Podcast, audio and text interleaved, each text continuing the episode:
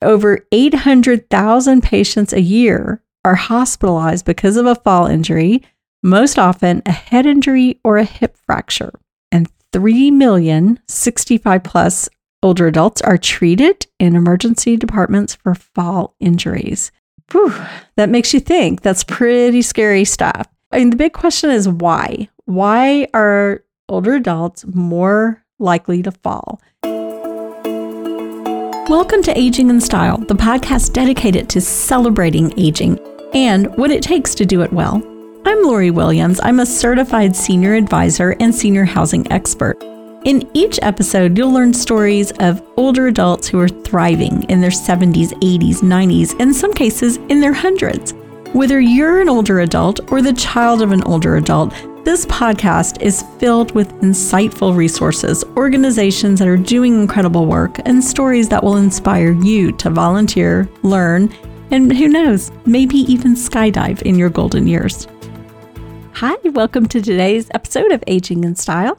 I'm glad you're here, and I've got some information to share with you about fall prevention.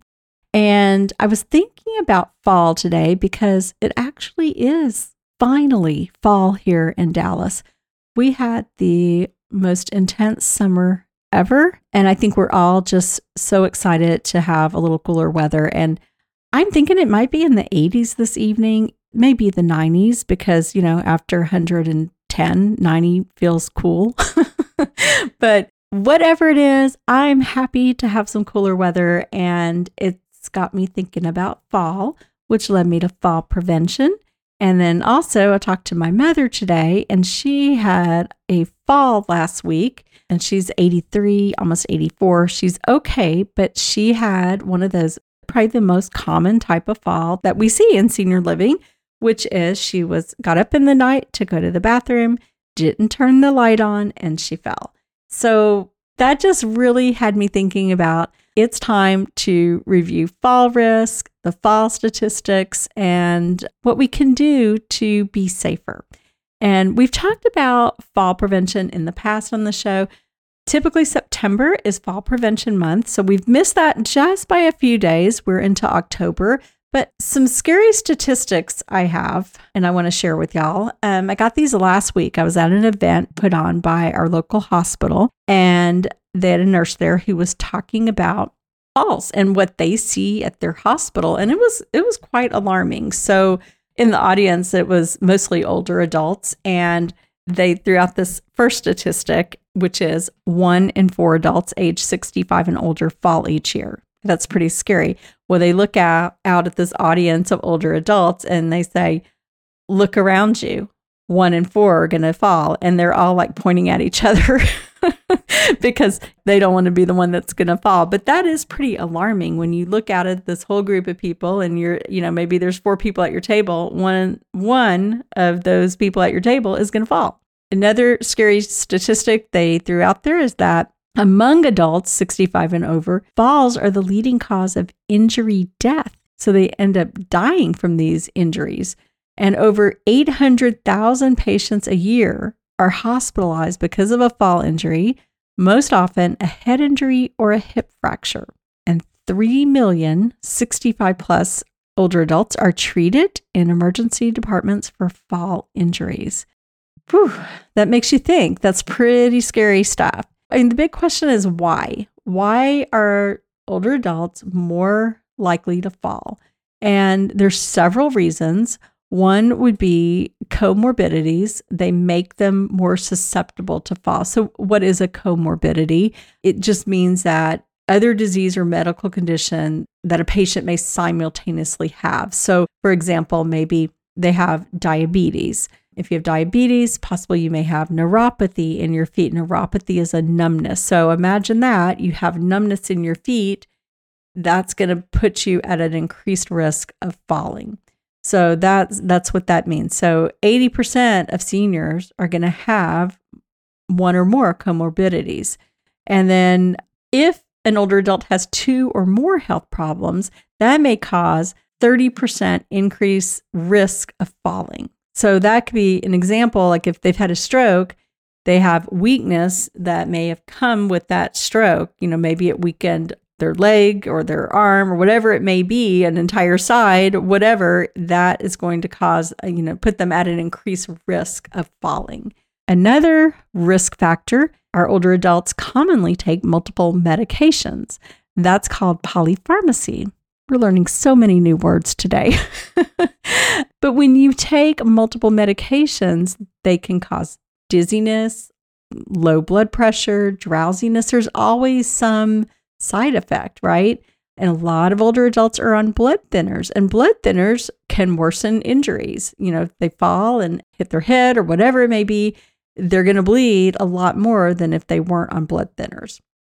Another big reason that older adults have a higher chance of falling is changes in hearing, changes in vision, balance, strength. All of these things lead to fall risk.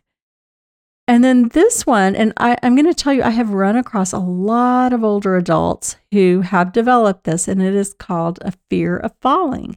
And that usually can happen after they've had a fall. Maybe they were, you know, maybe they were injured, maybe they were slightly injured, or maybe they weren't hurt, but it just scared them. And fear can cause like this huge block in them where they begin to limit uh, their activities because they're so fearful of falling which then leads to reduced mobility and then loss of uh, physical fitness. And then it actually increases their risk of falling. So it's just this whole vicious cycle that they get into. And they think I'm going to be, I'm very cautious or fearful and I'm just not going to do anything. And you just, you can't do that because, you know, like I said, it just leads to a higher risk of falling. So the biggest thing we can do is prevent falls. So how do we prevent falls? And there's there's four clear ways. We've talked about these before, so I'm just going to hit on them. Number 1 is beginning a regular exercise program. And I know you hear that all the time. The E word. We need to exercise, exercise. And you know, I'm with you if you're not a big exerciser. I wish I wish I loved exercising. It's a struggle for me, I'll be completely honest, but it makes such a difference in quality of life. And I, I want a good quality of life. Um, and I'm sure everyone listening wants a good quality of life. And the older we get, that's really that's the key right there is to keep moving and keep exercising. So even if it's just going for a walk in your neighborhood or riding on a stationary bike or doing some chair yoga, you know, doing something, get your body moving. That really truly is the key to everything. Number two, have your healthcare provider review your medications.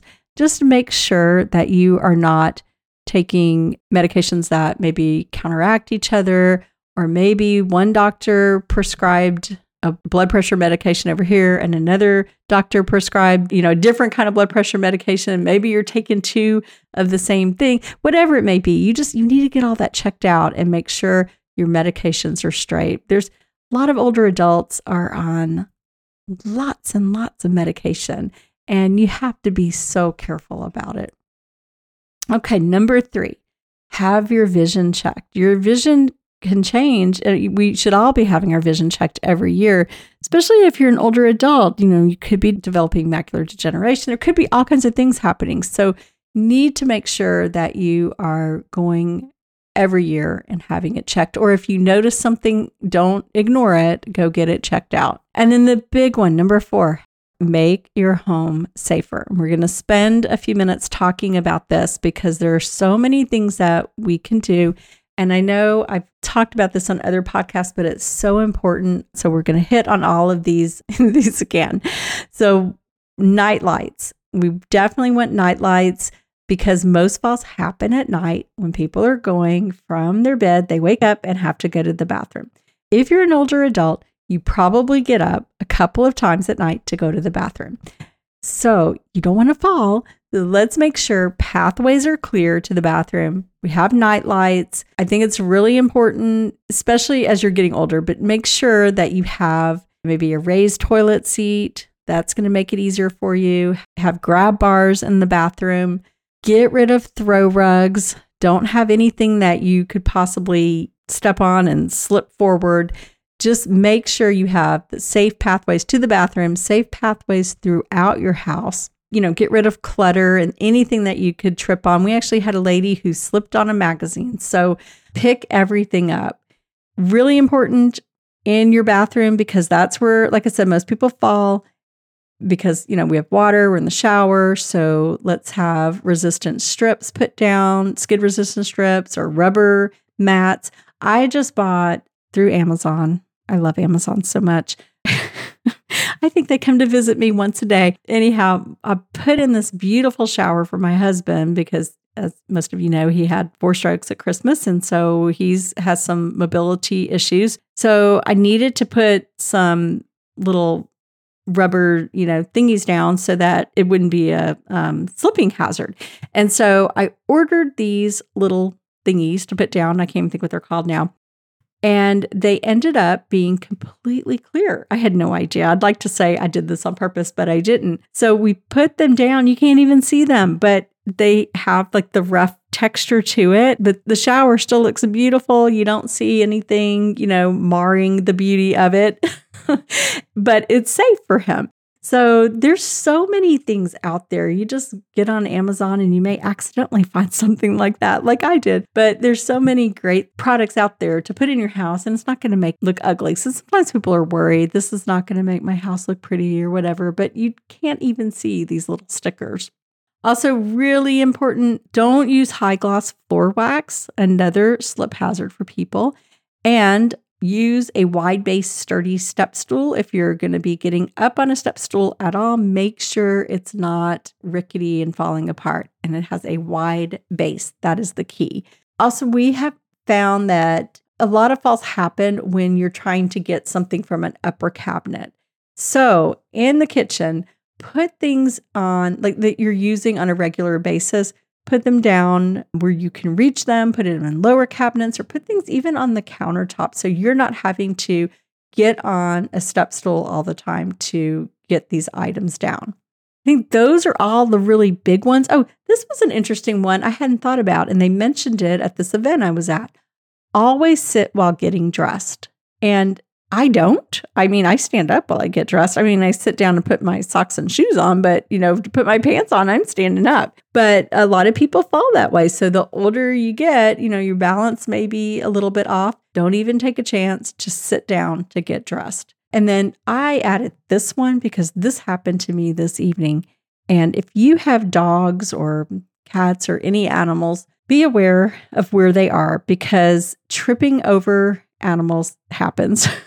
and I did that this evening. I was in my kitchen cooking dinner, and I have my Sadie, who's a golden retriever. I talk about her all the time because she is my baby. I love this dog. And I know she's always right by me because she doesn't like to be by herself. She's very much a, you know, wants to be around her people. And I'm cooking and I spun around really quick from the stove, forgot she was there, spun around, stepped back, I immediately knew I felt something soft and mushy, and it was her paw. And so I reacted because I'm like, oh, I don't want to step on her and hurt her. And so as I stepped, you know, she moved, I moved, I went forward and kind of tweaked my back, but somehow I was able to balance myself and not fall. Now, if I were older or had some medical issues, I very easily could have fallen that could have had a very poor outcome. But thankfully, I was able to catch myself. But that is something to be aware of. If you have a dog or a cat, don't move real fast like that. If you know that they usually are right behind you, just be aware of where they are because, you know, working in senior living as long as I have, I have had several cases of people who did fall over an animal and hurt themselves usually a dog. I think cats get out of the way pretty quick, but those dogs like to lay behind us and, you know, or get underfoot easily and, you know, we can fall over them. So those are the things I wanted to share with y'all. So just the statistics, the scary statistics that, you know, we started with on falling to be aware of that and be aware of why our older adults are more susceptible to falling and what we can do to prevent falls. And that is the key. Prevention is the key. In my business, we place people, we help them find senior living. But I want to tell you this is that we understand people want to stay home as long as possible. I 100% get that. I want to stay home as long as possible as well. And that's wonderful as long as you can safely do it. And our goal, honestly, is to keep you safe. I don't want you to fall and call me because you can no longer be at home by yourself. I want you to stay home. I want you to be safe. I don't want you to fall. So please listen to all these tips that we've given you, be aware, and do the things that are going to prevent you falling and let you stay in your house and happy, healthy, and strong. That's my wish for for everyone. So please share this podcast with all of your friends and family members and let's keep them safe too. And if you haven't listen to some of our other podcasts, please go and subscribe to it and go back and listen. We've done lots and lots and lots of podcasts, and we have some great information out there. And I just think knowledge is power. So go and listen. And thank you so much for listening to the podcast. And be sure to subscribe and share with your friends and family. And we will talk to you next week. Bye bye.